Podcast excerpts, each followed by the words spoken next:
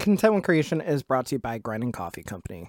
Grinding Coffee is a black trans owned business based out of Georgia, shipping nationwide, and it skips the middleman of any grocery stores or wherever you normally get your coffee to bring you a wide variety of roast, blends, and flavors. I mean, where else can you get pumpkin spice coffee in the middle of July? Come on, people. Who said that the fall time's the only time we get to be basic? Maybe you're not feeling a pumpkin spice right now. They also have 80, an Ethiopian blend with notes of honey, berry, and chocolate, even just a classic donut shop blend or Latin American roast. And the best part is they also have a variety of apparel and even coffee starter packs to test all their favorite and best selling flavors and roasts. To get started, go to grindingcoffee.co and you can use code Jose for 10% off your order. Grindingcoffee.co slash Jose, J O S E, and you too can save 10% on your next order.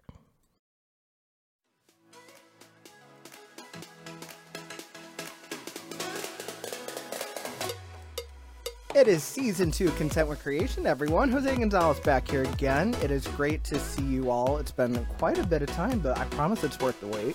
Looking forward to getting in touch with some more awesome creators this season. And who better to kick off this season than someone I got to meet last year at a little thing called WrestleCon in Dallas, Texas. She was working the convention floor. She was going table to table, superstar to superstar. You've seen her hustling, probably her uh, sports journalism degree she just recently got. She is out of school. She is on the street. She might even be in your commentary booth. Kimmy Sokol, ladies and gentlemen. That was such a beautiful introduction. I'm so touched. I'm so honored to be here, to be like the season kickoff. I'm ready. Let's do this thing. No, we always got to do something like nice and fresh. I mean, like your energy has always just been kind of fresh to me every time I've gotten to hang out with you, whether it's been like WrestleCon, whether it was Bound for Glory, just seeing like you interact online. Like you definitely bring like an aura around you that's just like exudes positivity and just a light that we don't always get in this industry. So it is great to have you on. Don't make me cry. We're only like two minutes in. No, no, no. I only make LJ cry on this podcast, which you could find uh, in the channel description. No, but yeah, I mean, my whole thing is like, I always want to make sure that I can give whoever I have on the show their flowers, let them talk about their own journeys as a creator. And I figured, why not give you the open forum so you could talk about your own journey as well? So, I mean, obviously you are probably a child of the internet so i always want to know like what your relationship growing up with like online content looked like So, when I was like five, I was actually banned from watching YouTube because remember. So, did you watch the Barney documentary that came out on Peacock? no i should have i really should have because i was a Barney kid growing up and it was uh, it was it was not good it was not the good documentary was so informative. I was just like, oh my god. So I was watching like the videos of them like lighting Barney on fire because this is what they did. oh And my so- god Yeah, so I was banned from watching YouTube for that reason. But then everyone in my fourth grade class had Facebook, and this is when we all lied about our ages. So then I got Facebook, and then as the years went on, it was just social media galore. I actually didn't start using Twitter like regularly until I went to mm-hmm. college, because Twitter was looked at as the adult app. Yeah, I mean, I remember lying about it Facebook when I was in the eighth grade, like right when it became like a thing, like outside of like college people, and like I had a couple different like fake accounts, and then like one I just never used for years. But like, I don't think I was ever that interested in. Well, to be fair, just because I'm older than you, I don't think I had anything like super like social media like aside from like maybe early YouTube and MySpace. I definitely did have a YouTube account back in the day when you could actually have friends and message people on YouTube. This was before. Google bought YouTube. This is like 2006. Oh, I was in kindergarten. Yeah, like just like MySpace, YouTube used to have like a top eight friends section too, aside from just subscribing to channels. Like it was, it was a thing. That's crazy. They should bring that back. I would love for them to bring that back, considering how hard uh, Google Plus flopped back in the day. I mean, I'm I would be all here for it. So, So- uh, if someone from YouTube is watching this to make sure I don't get demonetized, maybe let's bring back friends on YouTube. I mean, we can finally have like proper like URLs and handles. Like, why not? We should start a petition on change.org. I'm sure we'll have people back us, and then they'll thank us when they bring it back. I mean, right now there's other YouTube petitions on change.org that are probably more important than that. So if you know, you know. Uh, let's see. Toxic gossip train. Okay. All right. But aside from uh, that, I mean, I know my internet days kind of started like even before like social media stuff, just like playing like stuff on like Nick.com and everything too. So like, were you like always kind of online outside of school? Yeah, I guess so. Like, I was also an athlete, so like sports were more my thing than just like sitting behind a computer. I actually enjoyed playing outside before that became overrated to a lot of kids. Yeah, But I'm yeah. very grateful to have had an outdoor childhood as much as I had an indoor childhood. like it seems like it's a lost art now. I don't know if it's necessarily just because of like a loss of interest, but also just like the world back then is not nearly as scary and toxic as it is now, which is crazy to see because there's so many things that you kind of take for granted from that era that you probably wouldn't do nowadays, which is really frightening. I know, it's like crazy. Like, I wish I could still like ride my scooter around my development with my friends. I want to do that again and not be like, what the hell is that kid doing? Yeah, or just like playing street hockey and then like hopping out of the street. Every other uh, car that would go down my block is like in between two main streets where like a lot of people would go eat dinner and stuff, which is always annoying. Or like playing football and like having sideline pops onto someone's uh, curb, and it was just like you can't really do stuff like that because nowadays it's going to be either it's too violent or you don't know who's going to try to swoop you up because stranger danger, and it's just like man, I didn't think I would ever take anything like that for granted, but here we are. Can't trust anybody in 2023. That's what I've learned. Yeah. I was gonna say, speaking of things you can't really trust in 2023, somehow you happen to stumble into this world of professional wrestling. So, where did this fandom start for you? So I was. It was actually 13 years ago this past Sunday, which is weird. Whoa! I caught you on an anniversary. You did. This was such perfect timing. So we had gotten like a flyer in the mail from TNA, and it was for their baseball tours that they used to do, like all the. which shows. I'm pissed that they came twice and I never went to either, and that was the last time that Impact was ever in this city. Uh, if anyone from Impact Wrestling is watching this, uh, Gail Kim, Scott D'Amore, Ross Furman, uh, anybody, please come back to Buffalo. Please. I enjoy traveling to your shows, but I would also like to see one locally, please. That that's a fact. Or just bring like they stopped doing the baseball tours, and that was so convenient for everybody. Like I want to go. And honestly, there was just like a fun environment too, because I mean, it's an outdoor show. Like, you don't always have to be like right on the field themselves too, but even just chilling in the stands and like, I mean, at that time, TNA had a lot of really good people too, so it wasn't like you were getting like a gimped roster by any means. Yeah, no, it was like, like RVD was the champion. RVD was going into his like heated feud with Abyss. AJ Styles was like the badass heel. It was like it was good TNA. So we got that flyer in the mail, and my dad's been a wrestling fan ever since he was a kid. And he looked at me, he said, "Do you want to go to this? I've never seen wrestling before ever." And I said yes. And little did I know saying yes to that question changed my entire life and has given me so many things I've been able to do. Wrestling has led me to like travel the world, work with some of the best people, create some of the best moments. And I'm like, imagine I said no. What would my life be? Yeah, and I also love the fact that like it was actually like TNA Impact that got you into wrestling, not just like WWE on TV. Like you actually got to go to a show in person and see you like larger than life personalities up close. Like that had to be incredible, especially like being that young as well. Yeah, so I was. It was a month before my ninth birthday. That's why I call myself a backwards wrestling fan because I started with TNA and Ring of Honor, and then I got into WWE, and I'm just like, yeah, I'm so. This is not how it's supposed to work. I don't. How is that backwards? I mean, there's nothing that's going to invalidate your journey based on what you watch. I mean, like if you have good wrestling, it doesn't matter if it's in front of like 30 people. It doesn't matter if it's in front of 30,000 people. If you enjoy it, that makes you a fan. It doesn't. It shouldn't matter what promotion it is.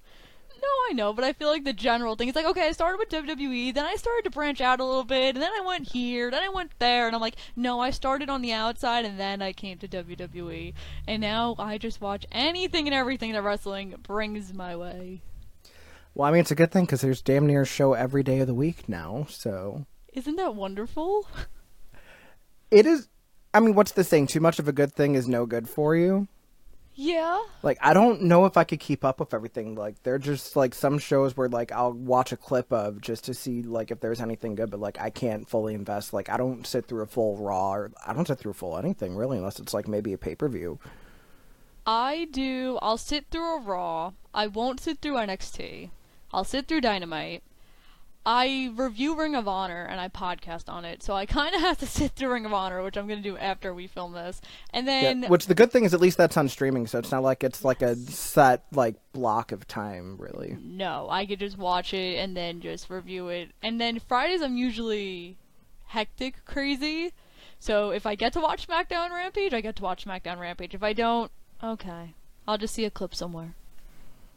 Yeah, I was gonna say, as booked and busy as you are, it's refreshing to know that, like, yeah, you actually still have time to consume things too, instead of just being a part of the action. So, I mean, was your love of wrestling kind of what led you down the path that you took for your college program?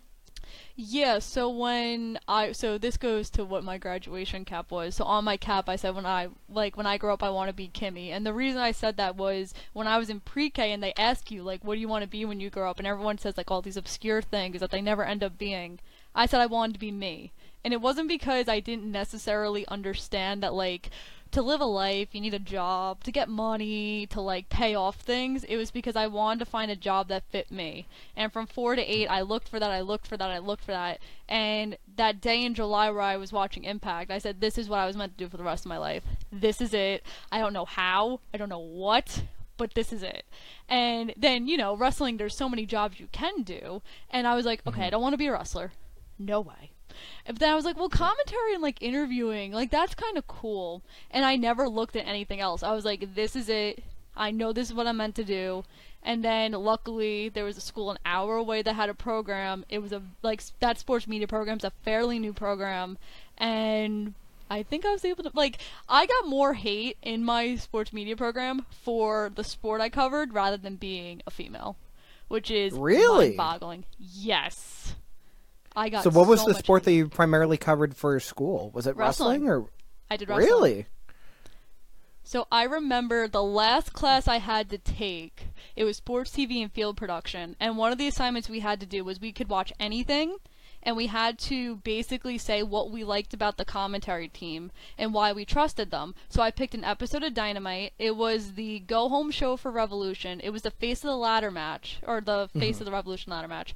So I talked about how like Tony Schiavone and Taz and Excalibur like although there were 7 people in that match, you knew where everybody was. They introduced Komander so well because that was his debut and you were never lost. Although there was so much action, you knew what was going on at all times. So I walked in the class and my teacher goes, "You you picked wrestling." And I said, "Yeah." Is is was I not allowed to? And he goes, "Well, you know, does it bother you that it's fake?" And I was like, "Well, it's not like I don't care that I don't I don't know what's going to happen. It's not like I know the results." Like that doesn't bother me. It doesn't change anything. And the week before, I had actually interviewed Madi Wrenkowski, and we said like we're all wrestling fans, not just for the cool moves, it's for the storylines. And that Exactly. was and that was around the time that you know Sami Zayn turned on Roman Reigns. That was everywhere. Like this should win an Emmy. This should win an Emmy or an Oscar or whatever the correct award for that is. Yeah. Like that's why I watch it. So it doesn't bother me at all. And he like went on a 5-minute rant to me about how horrible wrestling is, that there's so many gimmicks, it's fake, it's predetermined, and I said, um it's not the 1980s. We really don't have gimmicks anymore. Um thank you very much. Also, I have a very similar tangent based on this because I too did present wrestling stuff when I was in college because I'm also a journalism grad. So there were two big things when I was in school that I presented about. One of them was uh, for a public speaking class. I had to do a 10 minute presentation with a slideshow. And me being the person that was uh, very much like up with like Diva Dirt and Squared Circle Sirens at the time was give Divas a chance. So something that I talked about is just basically just going through like yes, like this industry is predetermined, but there's real physicality, there's actual like stunt work that I would consider to be athletic, and there's a lot of storytelling involved, but there's also been a lot of inequality. So I was able to go through kind of like the golden era and like the things that they were doing then, where you had like the hardcore matches, the cage matches, uh, like more stipulations, more real wrestling, And then when we got to like the later like 2010s, how things kind of contrasted when Total Divas was on the air, and then showing them the entire 30 second match from that episode of Raw, that tag match. I actually had someone, hey, can you pull out a stopwatch from bell to bell? I want you to time this. And seeing their like shocked face, like, whoa. And then like seeing like how like things trended for three days, how it was leading into like the Hell a Cell, the Money in the Bank, and I think around the time when I was doing this, it was actually uh, just no, it was uh, 2018, so it was still before they had even main event of WrestleMania. But like we were just like it was eye opening to see like yeah, there's inequality, especially with like the women's side of things. But like another presentation I had was like going into like why wrestling wasn't fake for a different class entirely, and I was able to like show them, okay, this is a wrestling ring. It's not a trampoline. You have steel. You have layers of wood. You have a very very thin piece of pad, and you have canvas, and it hurts so that seeing like them see the construction behind it and also like the very real injuries. Uh, something I had in that presentation was Candice Michelle falling off the top rope and breaking her clavicle.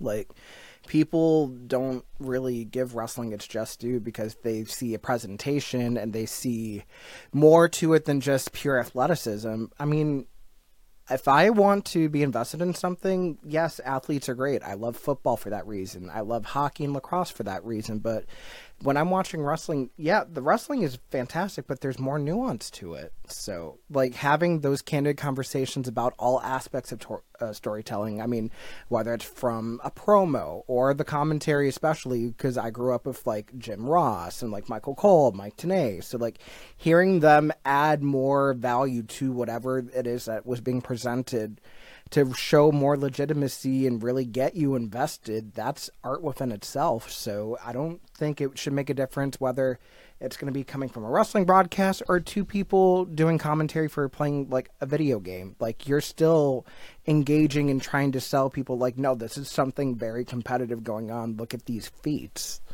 So, like even what was your uh, counter for him?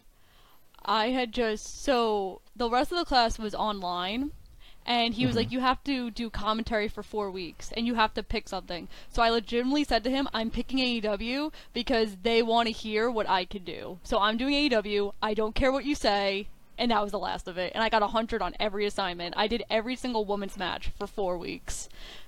And I was like, well, I mean, at least you had one match a week, so. That is true. but even my. I mean, that's a whole conversation for another day. It's just Tony Khan yeah. book more than one women's match on television, please. I'm waiting for it. I'm waiting for my women's main event. But even my advisor was someone that was so hard on me. And he said, I think it was like from day one freshman year to literally the day I graduated. He's like, why?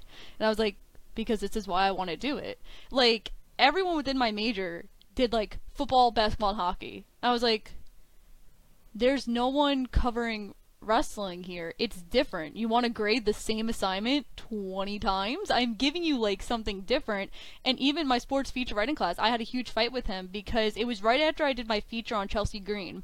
And I was the only person in my class getting my stuff published on a website. No one else in my class could say that. And I was making connections.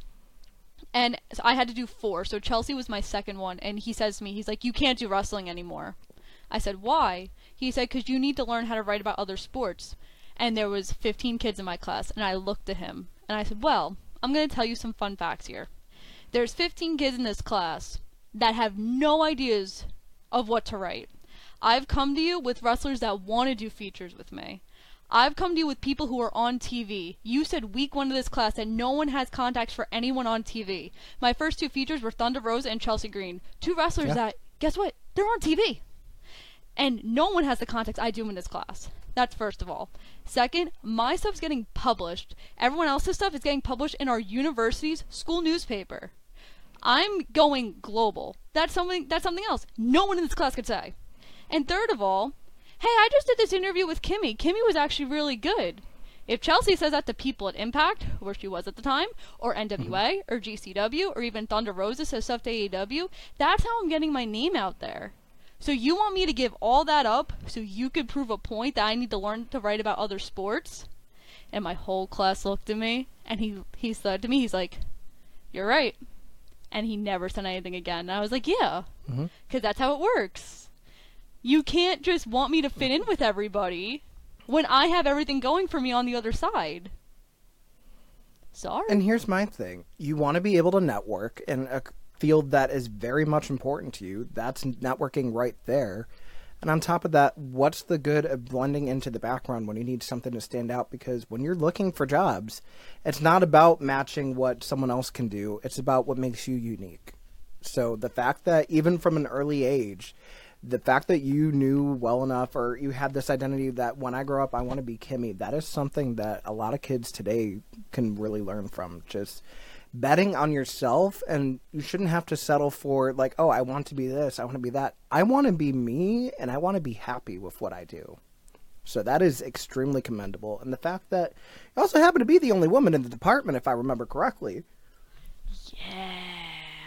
That. So there was Yeah. originally two of us. There was originally two of us. oh And the other one, she was an athlete and she was offered a full ride to another school and she transferred. And I was like, You're leaving me alone with the wolves. I'm gonna get eaten alive. But I guess I proved myself pretty good. Because when I got the award, the whole senior class was like, Well, this award, you had a lot of competition for it. It was you and yourself. And I was like, Exactly. Had a lot of competition Yeah. myself. That's a big game. And think about it. You're also working for an industry that has always been extremely saturated with men. That it would make sense that, of course, you have to fight to like be literally three times as good as anybody else just because they're overseeing you for being a woman, which is ridiculous. Exactly. And like that's something I've always said. Like I know I'm not the best in like my whole grade, but like I'm doing stuff that's better than anyone else here. Like when I did my Adam and Britt interview and it was getting covered by Fightful, my advisor was so amazed. He's like, "Your article is actually getting picked up." I said, "Yeah, cuz this was kind of a big deal." And I asked a really good question. He was like dumbfounded. And I was like, "Well, maybe you should get the other people in your department to actually like venture out of the writer university circle." Yeah, I mean, I was grateful that when I was in college, I was doing interviews on Squared Circle Sirens. I was getting to talk to like people, get into podcasting, like really try to like do more than just a collegiate level publication. Because at the end of the day, I'm not going to be doing collegiate forever. I want to be able to translate this into the real world. So why not start now? Exactly. And like I feel like colleges don't realize that. Like that's the biggest lesson in our industry is like you have to actually do things outside of the collegiate level to like it to carry over to the real world. That's how you learn. You don't learn in a college newsroom. You learn in the real world. That's what jobs are looking at.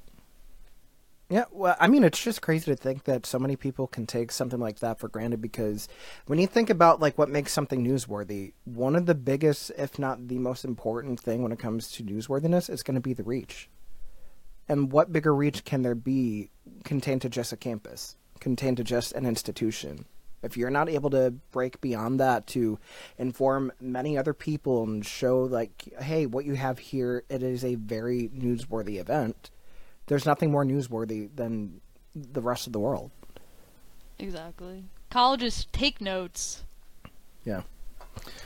Oh god, I also just wish it wasn't so expensive to have to learn these lessons because I mean, I am grateful for the experience I had. I had a great department. I take a lot of that with me today, but we should not be going into like 5 6 digit debt just to be able to have those experiences. I start paying my loan in November. I'm so not excited. yeah Well, we're rooting for that TV gig so you could pay it off in like 2 years, so it's going to So- happen. So I re- so July Fourth just passed, and they were like, you know, a mm-hmm. thousand dollar reward. So I was like, if I find like twenty houses, that's my whole loan. So I was like looking for people doing fireworks, so I could like report them to get a one thousand dollar reward. So I could just be like, here you go. oh, so like citations reporting? Not no, not even that. Like if you called three one one anonymously and they arrested somebody for shooting up fireworks, you get a one thousand dollar reward in New York. Wait a minute. But I thought it was legal in New York. They're That's selling them. They were selling them at Target here. Is that only so? Then is it New York City where it's not legal?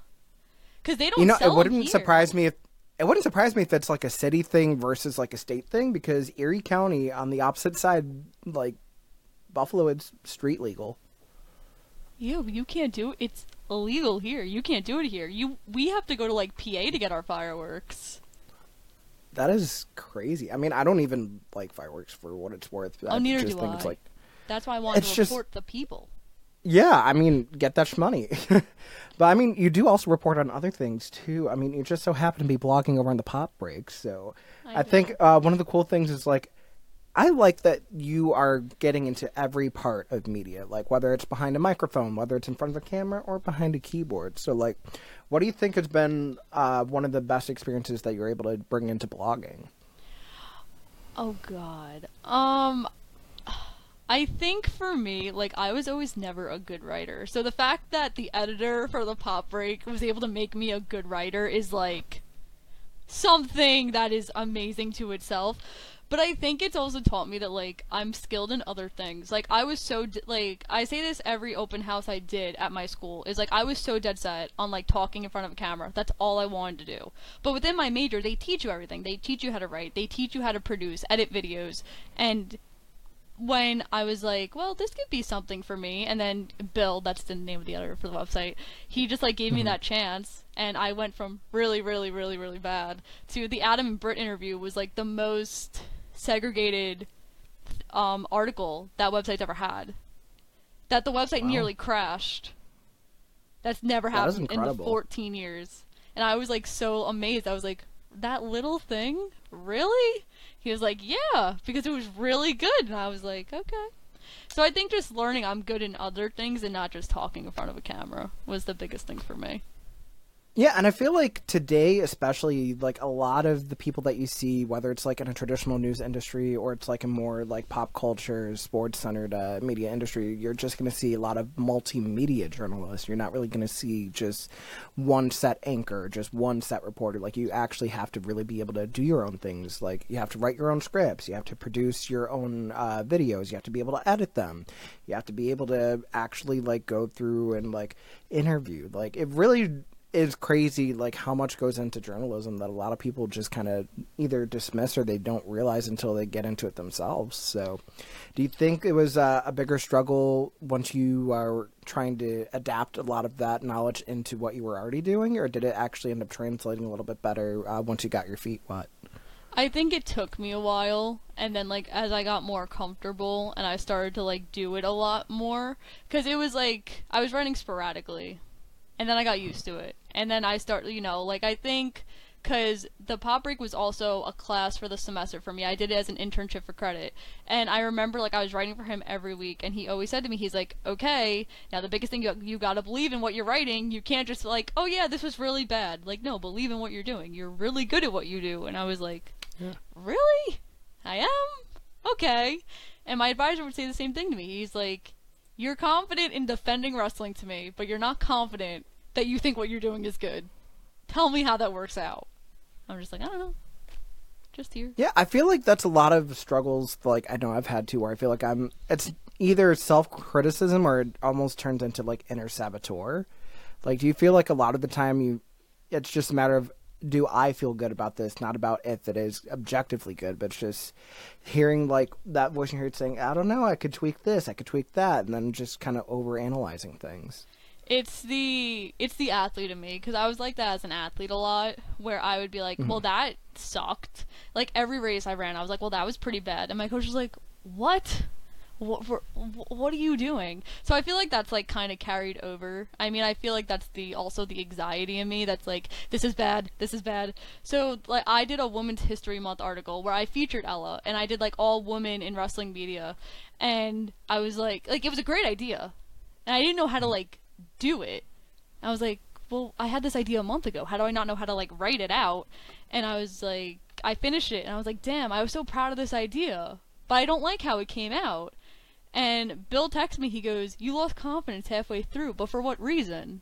You loved it. It was a great idea. You gotta follow all the way through. You know what you're doing. So I feel like it's just a self sabotage hump I have to get over. But Mhm. I think one day it'll get there. Hopefully. When anxiety goes Yeah. away. I mean, if it goes away, if it doesn't, it's kind of just learning to cope with it and really kind of just keep persevering through, which you're more than capable of doing. And I feel like a lot of the times, like, especially because you, again, a great idea is featuring so many different women in wrestling media where it still feels so underrepresented. So, I mean, who were some standouts uh, that you were able to feature and that you kind of uh, look to as an inspiration for what you do? Definitely Ella. Like I check out all of Ella's stuff, and I'm just like, oh, I can learn from this. Ella's actually the reason why I applied to do the Adam and Britt interview. To be honest, is because Ella told me that she put in for it, and I was like, that sounds like a really good idea right now. And then I put in for it, and I got it, and I was like, damn, if only like. If Ella didn't tell me that, this this opportunity wouldn't have happened. So I really like Ella. May Valentine, someone that has like she's she literally go from like the entertainment industry to this is insane. Renee Paquette, the uh, Veda Scott, obviously, when hoping she gets her AEW Collision debut soon. Oh my gosh, I am rooting for Veda so hard. I mean, she's literally everywhere. Like whether it's on a microphone or even still wrestling here and there too. I mean, like she's really gotten her name around this last year, and she's damn good at what she does. Like she's gotten to do New Japan, she's got to do so many different independents. Even like in the years prior, she was doing AEW, she was doing Impact. Like she should be a household name, and is such a vital voice to this uh, industry that I really hope can uh, get her just due. And Tony Khan mentioned her on a media scrum, so hopefully soon. I'm really hoping if uh, they look to expand uh, the Ring of Honor team, especially if Nigel's going to be doing Collision with Kevin Kelly, I think she would fit right in with Caprice and Ian. I have so many problems with the current Ring of Honor product. That's a that's a whole mess. That's another conversation for a whole other day. My Yeah, I mean, we got to focus on the good. So, I mean, you've been able to really cover so much of it. I mean, you're if there's a podcast, chances are you're on it talking about wrestling. So, how did you get into the POV team? So I was with Kyle on his old channel about mm-hmm. two years ago, and then he and his friends started Elite POV, and they had been like begging me to do something with them, but I was still in school. They didn't want it to interfere, even though I think I've mm-hmm. proven that I could do everything at the same time somehow and still get sleep. So Yeah, which is crazy to think because I've seen you like run around conventions with your like a headless chicken, while also still knowing like, oh yeah, like I go back on like Tuesday or Wednesday, I have to go straight to lectures. I'm just like, are you serious? oh for LA, LA was crazy. I was gone for two weeks. You were gone for two weeks for LA. So, how my schedule worked out senior year was that I only had classes Tuesday, Wednesday, Thursday. So, I mm-hmm. left my school Thursday night. Then I was gone Friday, Monday, Tuesday. Wednesday, I flew to LA. Then I was gone Wednesday, Thursday, Friday, Saturday, Sunday. Flew back Monday night. Then Tuesday and Wednesday, I was home because Thursday night I was flying to Indiana for another convention. So I came back literally Monday, like after the day after Easter, and my mm-hmm. roommates were like, "Welcome back." I was like, "Well, thank you." Here's my grand entrance after leaving for two weeks. And my teacher for the one for like the two in-person classes I had, she was like, "Well, hello, world traveler of like two different states in two weeks," and I'm like, hmm. "Hi." But I graduated with the three nine, so clearly they didn't care. Okay, so you're just casually dropping the summa cum laude. Okay, all right. NBD. is not about the numbers, Kimmy. She, no, I'm no, like you are extremely like impressive with everything you do. So it makes total sense that that would be how you graduate school. I I don't know how. I'm just like, yeah, I'm Yeah. here, and we're just gonna. Cause I think a lot of things too. Like I've tried to count so many wrestling related things to school. So hmm. I had this system where all my homework I would do while watching wrestling, and all my wrestling work I would do during school, and then after that's all over, we go to sleep. I mean, it worked out well for you. So, I mean, it's crazy to still see like you also get involved not only with uh, reporting and wrestling, but also getting to really be involved in it too. I mean, funny enough, I think it was February. You and I literally both made our commentary debuts the same weekend at two different shows. It was a great weekend debut for us.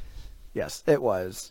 Gosh, I mean, uh, talk to me about uh, goddesses. I mean, that. I mean, you have so many great people there. So, goddesses of war wrestling.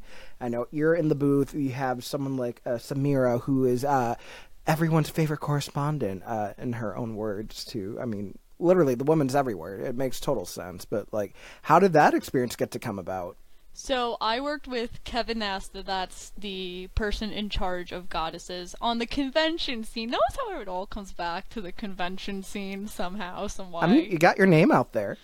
I guess so. I that's still the craziest thing to me is like if I make it somehow in like wrestling. Oh yeah, my start was on the convention scene. So Kevin had known me and he had told me about goddesses, and I remember I was on a cruise in Bermuda where he told me he's like i'm going to use you on the first show. And i was like okay. So his initial idea for me was like i was just going to podcast and like interview everybody on that first show but i had mm-hmm. begged him. I'm like i want to do more. I i'm wor- i could do more. Like let me do more. So i listed like things i wanted to do and we had done another interview when we were closer to the show and after he said to me he's like do you just want to commentate?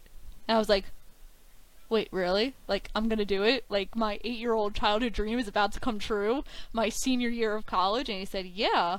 And I was like, oh my god, that is crazy. And I didn't tell anybody. And I remember I was in Atlantic City on New Year's Eve. And I was like, mm-hmm. man, it would be so cool if I can announce something to start the new year. And I was like, wait, I can. I'm making my commentary debut. So then I wrote like the little paragraph. I said, you know, 2023, I'm coming for everything that's mine. And then we announced it. And then I was still interviewing everybody on the show. And then we got to February 25th.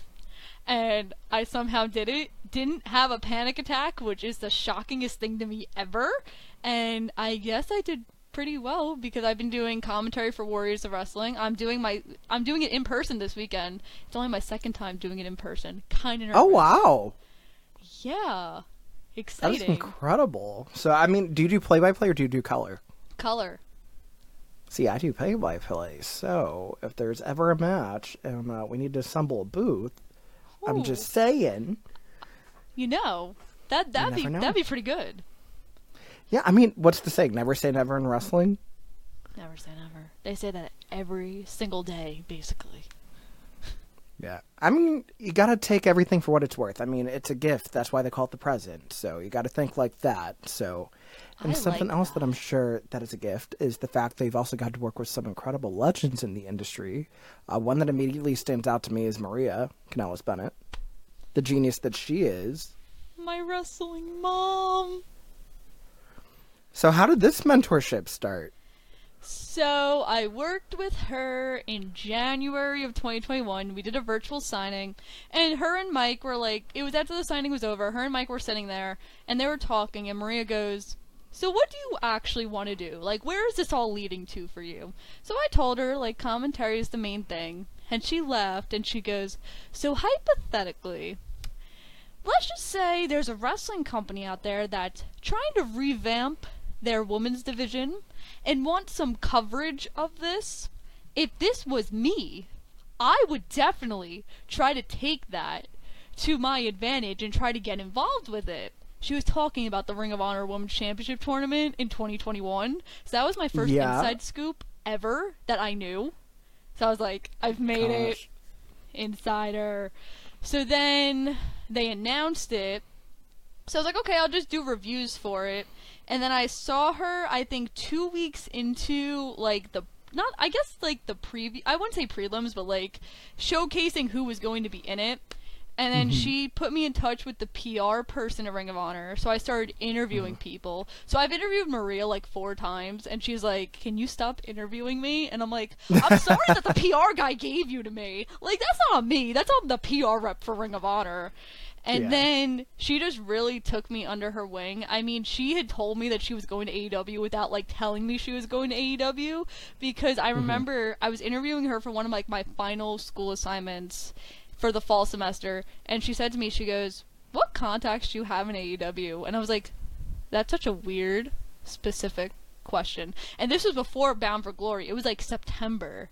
But I was like, "That's such a You weird know what? Because we were talking about this outside at uh was it the next day after the tapings where they dropped the tag titles? Yeah, I, then I was like, it didn't click until two days later. Where I was like, wait, she's telling me she signed her AEW, but I was like, no. And But then they show up on Dynamite. It's like, oh, I remember.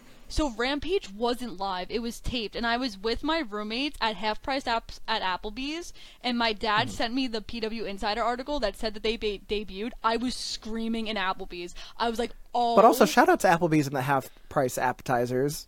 Yes, best thing ever, best thing for I miss the dollar. Long Islands. So good. So, but I digress.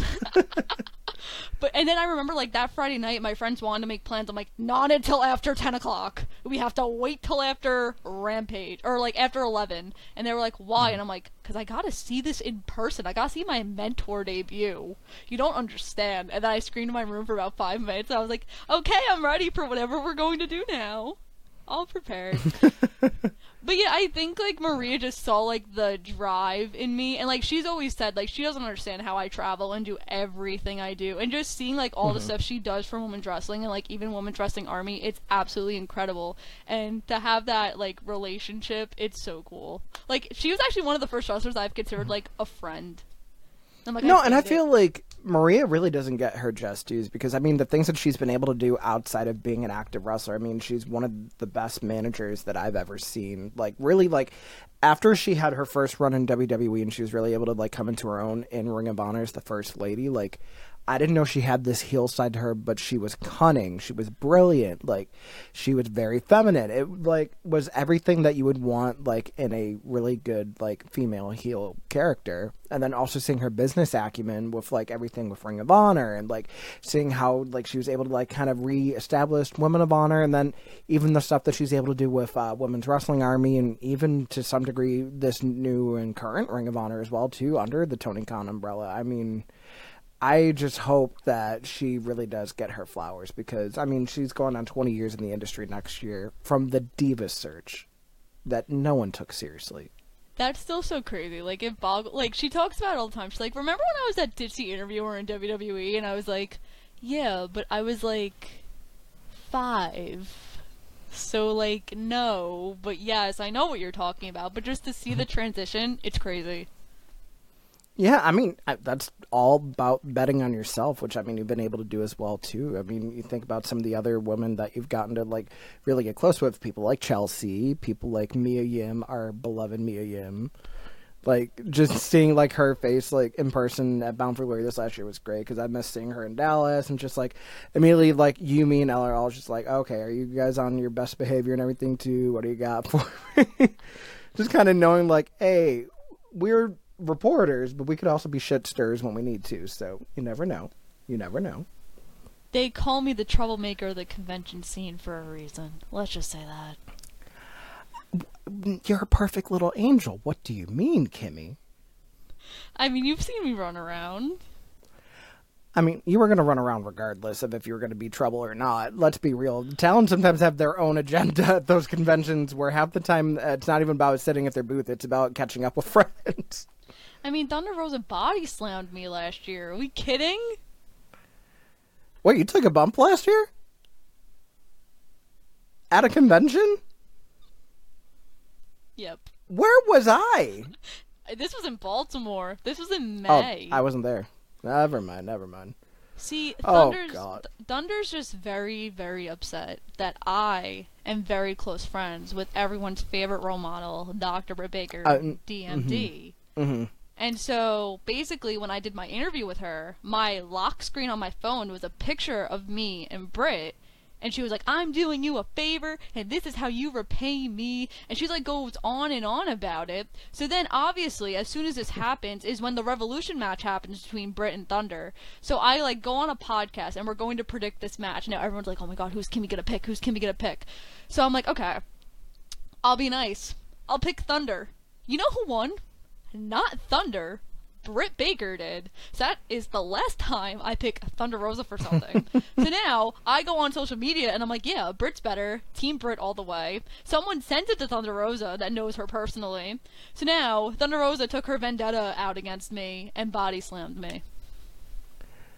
Well then, talk about working yourself into a shoot, huh? I mean, did you not see the pictures when Nyla Rose drew on my face at WrestleCade? I mean, Nyla's gonna do what Nyla's gonna do regardless. Doesn't matter what led to it. It, I was gonna say, speaking of shit stirred, Nyla Rose is probably like outside of the ring, like public enemy number one because she will find something and she will dog you for hours, and it is very entertaining. Yeah, she likes my face is her favorite feature, and then mm-hmm. paint markers and drawing on it for no reason. Why? I mean, it's just a blank canvas. I mean, beauty is in the eye of the beholder, and she wanted to behold your face. Do you know how hard it is to get paint pen off of skin? You have to literally put hand san- I had Yes, to put hand sanitizer all over my face. I was almost blinded. And then she tries to slam me through a table. See, you just got to come to Buffalo. We put ourselves through tables. That's nothing. I yelled at her. I said, I don't know how to take a bump, so I don't know what you're doing, buddy. I don't know what you're Well, doing. And Tuck in your chin, kid. No, I'm kidding. And then the baddies are just like looking at me, and I'm like, "Help, hello." As you know, Nightmare fourth, did see that picture of you with like red velvet and the. I'm the fourth baddie. I'm officially inducted as the. I'm the little baddie. I'm number Period. four. see, that's what we really needed for you to do uh, when it came time for Double or Nothing. You needed to be out there for that entrance. So I met Jade for the first time in Vegas in May because we went down there, and I remember Mm-hmm. I said to her, "I'm like, oh, like I, I I work with Leila all the time." She goes, "You're the fourth. You're the little baddie. You're the famous little baddie," and I was like, Mm-hmm. "You know who I am." Literally had a stroke. I was like, "These people know me. I've made it." Yeah, like you'd be surprised, like just having an open personality and like being able to build a rapport with whoever, it translates to other people. Like. I'm very grateful for the circle that I was able to make in wrestling because you would be surprised who actually like remembers you about stuff like that. Where it's just like kind of like uh, at WrestleCon, where it's just like me hanging out with Elle and everything too. Just like, oh yeah, like Mickie knows who I am, and like setting up for Gaw and like hanging out with them at the bar after the Impact tapings doing karaoke. Where freaking Craig Robinson from The Office was there, and I didn't even realize it till after the fact. So of course I had to like no sell that. I'm just like I don't want to bother him. Like I'm sure everyone else is trying to run up to him and say hi and everything too. It's just like, damn. It's So- so weird too because I like a lot of my friends don't like they know what I do, but they know very mm-hmm. vaguely what I do. So their idea of my convention work is Kimmy just hangs out with famous people all the time, and we want Kimmy to be verified like all her friends. And I'm like, if you want to go through that for me, go right ahead. I'm not going through the whole Instagram. And not spend eight dollars to do it. it's eight dollar. No, not on Twitter. I'm not getting Twitter Blue on Instagram. Isn't it like I thought Instagram has paid verification now too. I do they? I you I'm pretty sure it's thirteen dollars. We're gonna get a live scoop, folks. We're gonna look at this Instagram page. Because I thought you just had to give all these government official documents proving that like it's really you. Because me and Vert learn how to subscribe to Meta Verified on Instagram. I'm intrigued. Because now I gotta tell Vert Vixen, because her and I were looking into this. It is eleven ninety nine per month. Why? I just this is a controversial yet brave statement. I feel like the whole point of verification on social media is to prove like you are definitely yourself because there's a risk of like no, like if I have someone that's out there making fake accounts about me and then like they get into like some shady business like money laundering and stuff, I don't want that attached to me. Like I feel like you should be able to work towards that and really get to show like, hey, I'm legit. Like this is my credential instead of just being like, oh, I have money to spend every month. Why not? That's ridiculous. The fact that it's more than Twitter? Are you kidding me? Yeah, I mean maybe it'll translate over to uh, Threads now too because uh, we're So- now in our Threads era as well. yeah, so I don't have threads, and I you do. So is it worth it? I would say, as it stands right now, it is a good start. I actually have a laundry list of uh, things that I would love uh, that uh, Threads can enable. Okay, let me go to my Threads. Uh, we are getting a uh, con- creation exclusive. We'll see if by the time this episode goes up on July 14th, if anything has changed. Uh, and I quote The features that Threads currently does not have that I would like to see direct messages, a chronological timeline, close friends threads, a GIF search, uh, the ability to share a thread to Messenger for Instagram and Facebook, uh, options to view stories from Threads profiles instead of just Instagram. So kind of like how like when we had fleets back in the day on Twitter. Uh, sensitive media warnings because duh. I mean social media like you never know. Uh, let's see, multimedia threads. So you could have like multiple pictures and videos in one post. Which I mean, you can have more than one picture in a post, but I don't think you can do uh, more than one video yet. So I might circle back to that. Uh, voice threads, uh, the ability to embed a reel or an Instagram video in a post instead of it just being like a separate upload. Does that mean if it's the same account anyways, why not? Yeah. Uh, let's see, scheduled posting, polls, uh, time posts so they could disappear after like however long you set it to, which is something that even Twitter doesn't have that I would love to see them get a leg up on. Uh, bookmarks, pinning posts. Uh, I did notice uh, the ability to view who's reposting like outside of a notification is not there. So like you know how you could see like who all has retweeted something, that was missing. And then last but certainly not least, a damn edit button. We love But aside from all those missing features, I actually am liking it so far. But what was that other app that everybody got on in like February and March? Oh, Hive? Yeah, and then Hive died. So no, it's- Hive is still alive. It's just it wasn't for me. no It felt more like Hive. Tumblr than it did Twitter. That's true. So, yeah. I mean, to each their own. And then Bluesky, you need invites for like. Can you tell we want to be uh, on an, a better alternative to Twitter, but right now there isn't a fully good one. So- soon. Boo Elon. Boo Elon. This episode of Content Creation is brought to you by Amazon Music Unlimited. Amazon Music is home to over 100 million songs, ad free podcasts where you're able to listen offline with unlimited skips, pick any song to play ad free, and you can even listen in HD at no extra cost. You could also experience spatial audio on your favorite devices, and the best part is is that I have a trial for free 30 days, and then it only goes up to $8.99 a month after that. I mean, that's cheaper than quite a few other streaming services for just music and podcasts at a moment's notice, including this one. For your free trial, head on over to joseontheair.com. That is J O S E O N T H E A I R.com and get started with 30 days of free Amazon Music Unlimited. But yes, uh, on to uh, more appropriate things. Uh, one of my favorite memories of you is that uh, you have been known to be a little unpredictable at times. This Namely, at Impact Bound for Glory 2022, uh, one of the greatest reverse sweeps in pay per view predictions history, only correctly predicting the main event. So, I, mean, swear. how did you conjure up your thoughts? I would love to know. I literally sat there and thought about it so hard. I was like, okay, this is what's gonna happen. Scott D'Amore and Gail Kim are gonna be on my side. So what I think happened was they read my article and they were like, we're gonna do the complete opposite of what Kimmy said. That is the only viable explanation because some of the things I said actually made total sense. Like Bully Ray winning the Call Your Shot Battle Royal. Did anybody have that? No. No, but I did have Taylor Wilde coming back for it, and I mega popped. You did. I can attest to this happening. Yes, and I knew exactly what the song was as soon as it started playing, and everyone's just like, "What are you reacting to?" It's like, "Oh, there she is."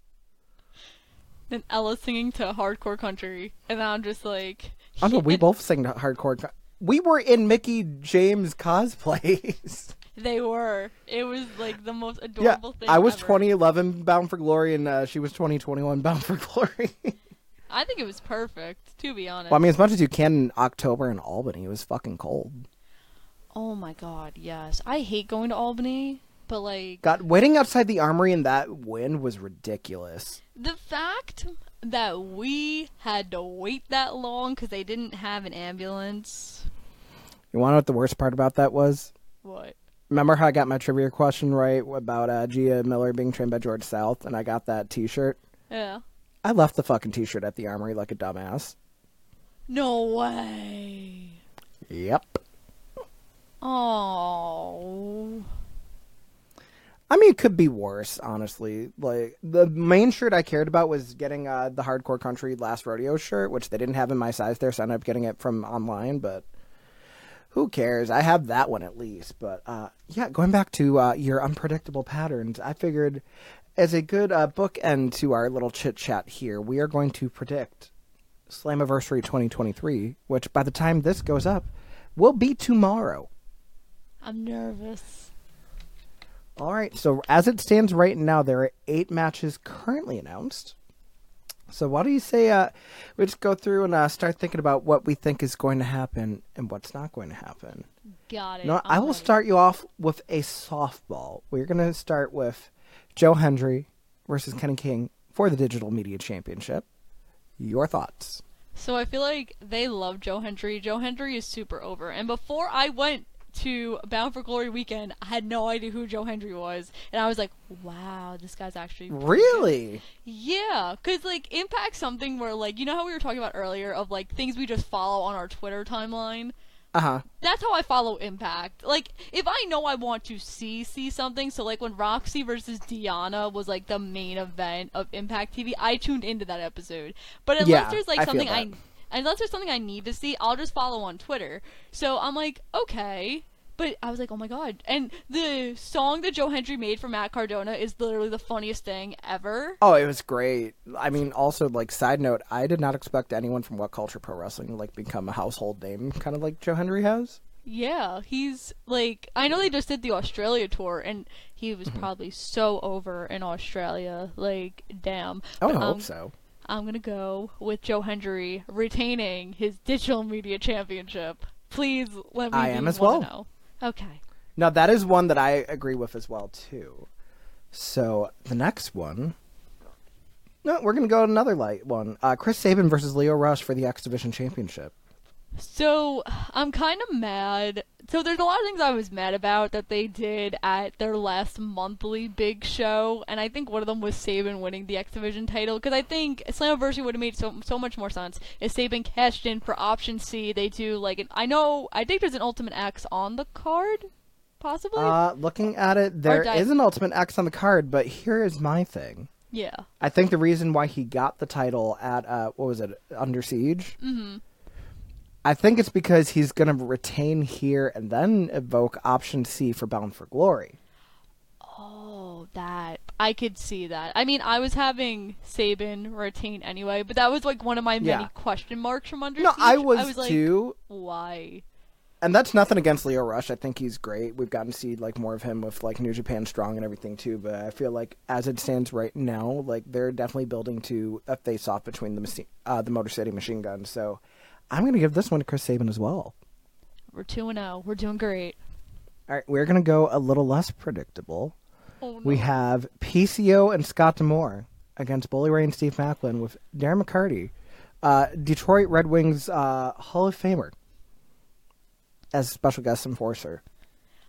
I'm so mad about this match because I feel like this is the only reason they took the title off Maclin, and I felt like you've built Maclin for so long for him to hold the title for two months that it was it's like what do you do with him now?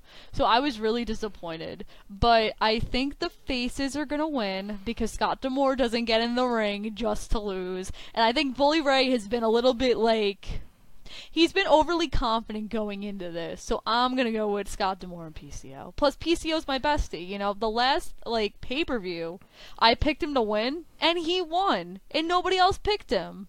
So I gotta go with my bestie, PCO. So here's my thing, and I'm going to be very transparent when I say that I'm not a fan of this person. This person has me blocked on social media because I've said some things that they don't agree with. But I think Bully Ray is going to win this match, and I think he's going to make he's going to pin Scott D'Amore to win the match, and it's going to be the heels go over, and I'm not going to like it, but that's what I think is going to happen. I could see that, but I think I don't know. Like, do we think this match is gonna main event? Hell no. Okay.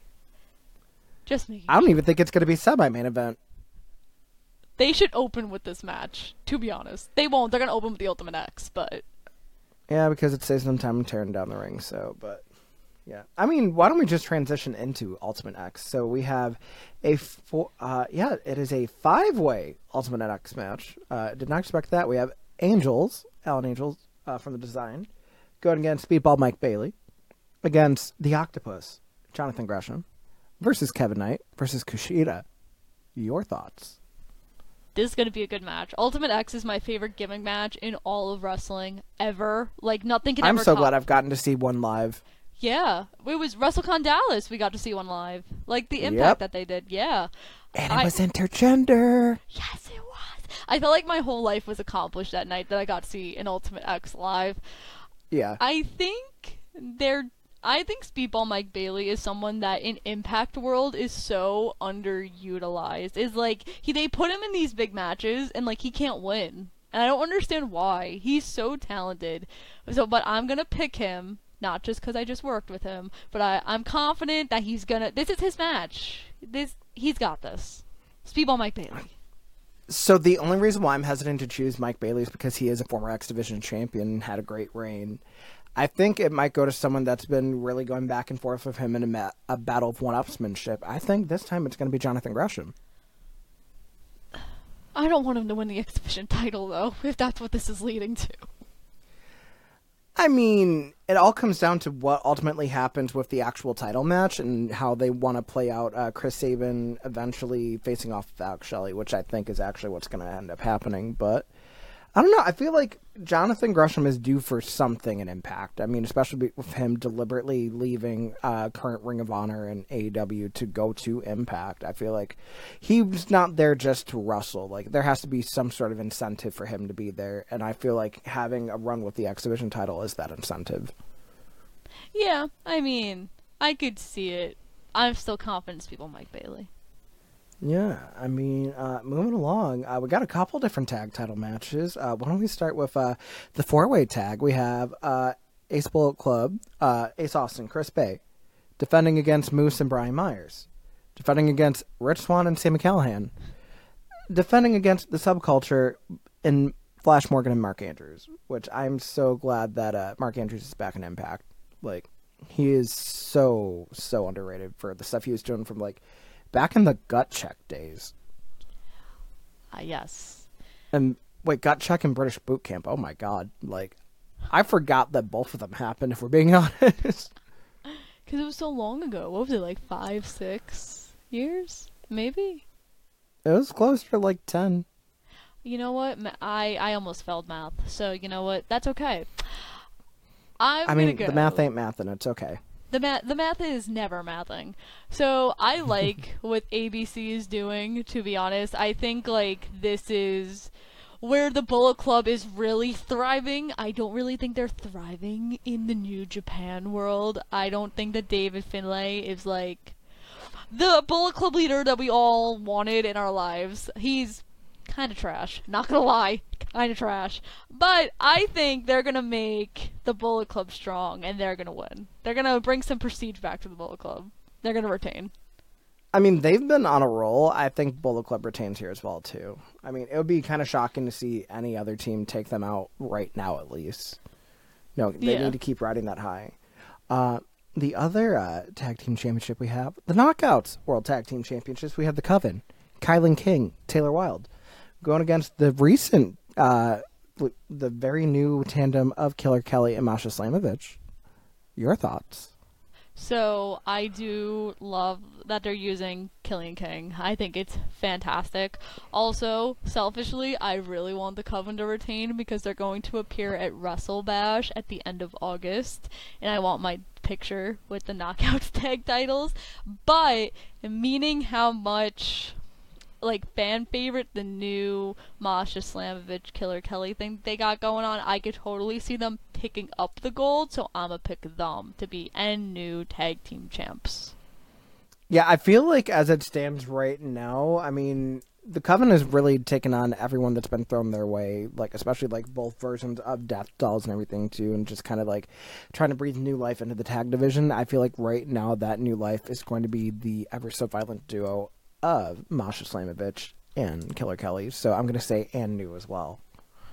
Uh, which brings us to our two world title matches. Uh, up first, the uh, the incredible Trinity going against the virtuoso Deonna Purrazzo. First time ever encounter. Knockouts world title.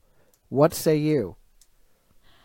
I'm so nervous. Um, because I can see this match going both ways.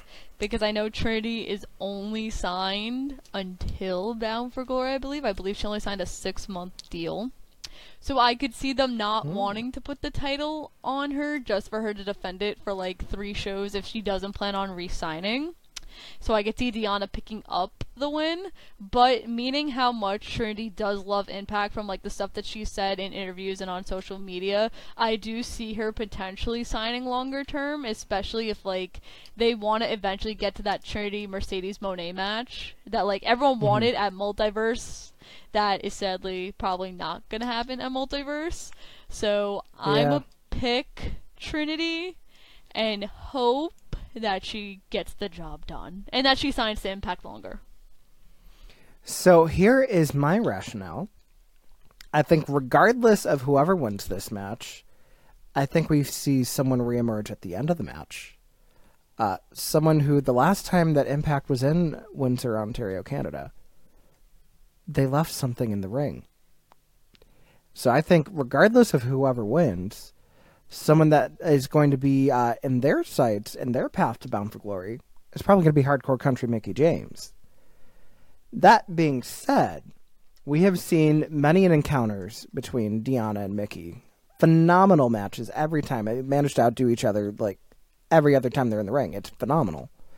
But I feel like the uniqueness of having that X factor in Trinity, really getting to see what she's capable of doing in this new environment, really betting on herself more than just being a product of the machine, and the possibilities that that can lead to.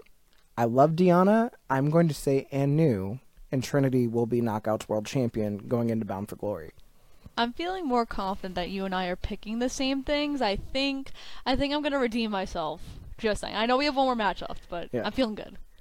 Yeah, I will say the only other way that I could honestly see this going if Deonna retains and Mickie doesn't come back is that we might be setting up for Gisele Shaw to be the next Knockouts World Champion. I could see that. I think they're trying to put her in that position. I know she does a lot of media for them, so I think mm-hmm. they definitely see her that way. I know her and Gail just recently got knocked out of Amazing Race Canada in the first No. round. I was so sad when I saw that. I was like, man. But I and Impact definitely Wrestling really doesn't have the best track record with the Amazing Race, huh? No, I actually, me and Brooke had a very long conversation about her experiences in The Amazing Race. Oh, I've heard stories about Brooks' experiences in the Amazing Race and what happened afterward, but that might be a topic for discussion for another podcast. Yes. we'll we'll take that one offline if you know what I mean. But yeah, no, I mean I feel like especially if they had Gisele take out Jordynne Grace, I feel like she's really become like one of the biggest heels they have in the division. It's only a matter of time before they capitalize on it. A hundred percent agree. And also, speaking capitalizing, for the World Championship, the Men's World Championship, we have Nick Aldis, National Treasure, going against Alex Shelley. I think we are going to get what I've kind of been hinting at the whole time. We're going to have machine guns in the main event of Bound for Glory for the world title. I'm going to say Alex Shelley retains. So here's my thing though, is like, you know, all this obviously was like a big free agent coming into 2023 and everyone thought he was going to come to the Rumble. Obviously that didn't happen and he signed with Impact. Like, mm-hmm. do you really think all this momentum gets him to lose in his first championship opportunity coming like in his new Impact contract? That's the only reason I'm hesitant. I mean, the way that I see it right now, I feel like as it stands, there's a bigger story to be told between the machine guns facing off against each other. And you also got to think about it. Aldis is a former Impact World Champion many times over. And it, he was NWA champion for so long across his multiple reigns. Like, he's definitely a company man.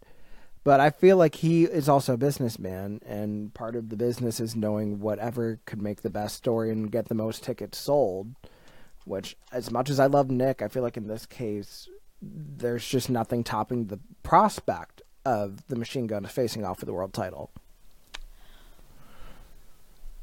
I'm gonna pick Nick. I just have like I'm envisioning this. I'm envisioning at the Slammiversary him holding up that title. I don't know what's gonna happen to Bound for Glory. I mean, honestly, to be honest, like Sabin and Shelley wrestling for the X Division title still like I know it's not like the main event, but it's still like both Motor City Machine Guns dudes facing off in a match of Bound for Glory at their biggest Mhm. show of the year. So we still get that to an extent, but I don't see Nick losing. I mean, we will see what happens. I feel like you could technically do the Motor City Machine Gun storyline with the X Division Championship too, which I hope it wouldn't be the case, but you never know. Well, we did also see Frankie Kazarian win the X Division Championship at Bound for Glory and then do Option C, so. Yes. I was very confused when that happened too. Uh, we were like, "What?" Speaking of things that you didn't have on your bingo card, you're making it seem like my Bound for Glory predictions. Like you didn't pick Kazarian either. No, I didn't. Although I did pick VXT, uh, Vex to win the tag titles.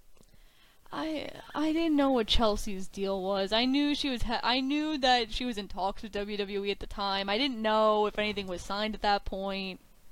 That was why. I didn't mean, the big thing for me was I didn't think it was Masha's time to win the title, and I was right.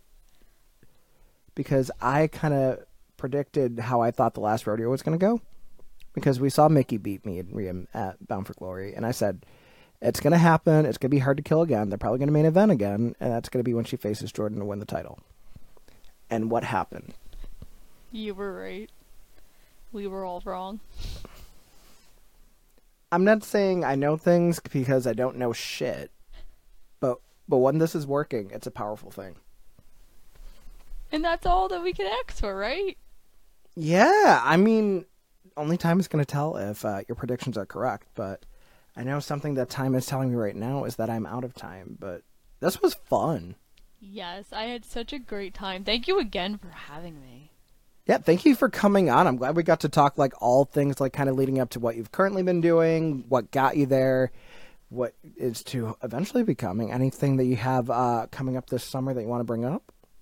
Um, so my next convention is Wrestle Bash. It's happening in Fairfield, New Jersey. We got DDP. We got all three Lucha Bros. We have the current Impact Knockouts Tag Team Champions.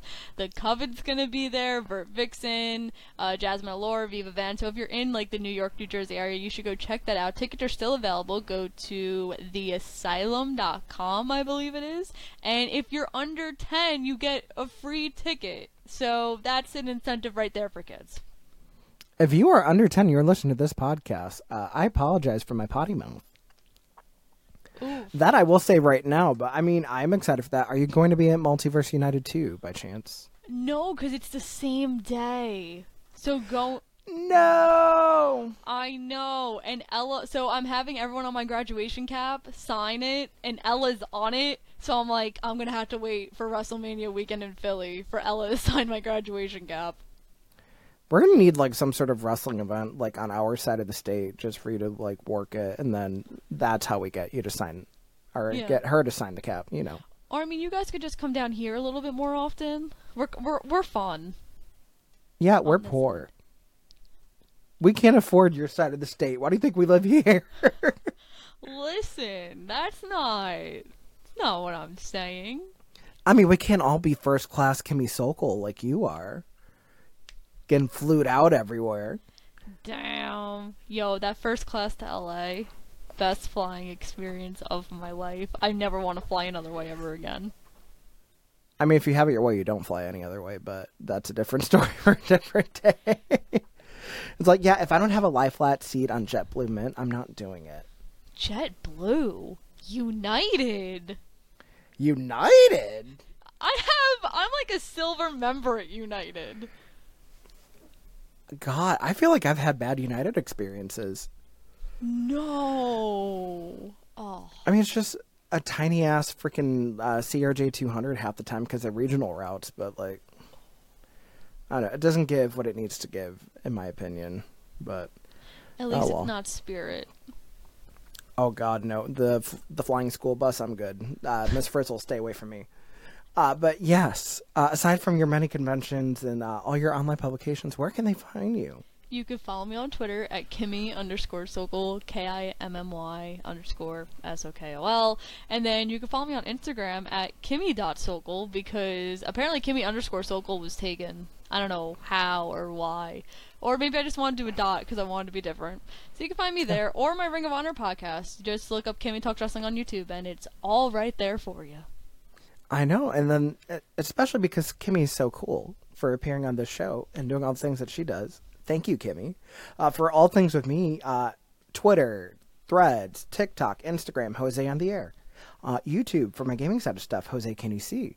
For this channel, you're already here, the Jose Gonzalez. I mean, make sure that you're liking the podcast. Make sure you're sharing it. Give it five stars on the audio platforms. Comment down below things that you want to see coming up in season two. Like, let's make this as engaging a season as we possibly can. I promise not everything is going to be wrestling. I know I said that last season. This just happens to work out that way. I do have many other plans into other realms of content. I'm talking exclusive content. I'm talking short form, long form, tech, music, you name it, nothing is off the table here. So feel free to hit me up if you would like to be on a future episode, and I will see you all next time. Take care.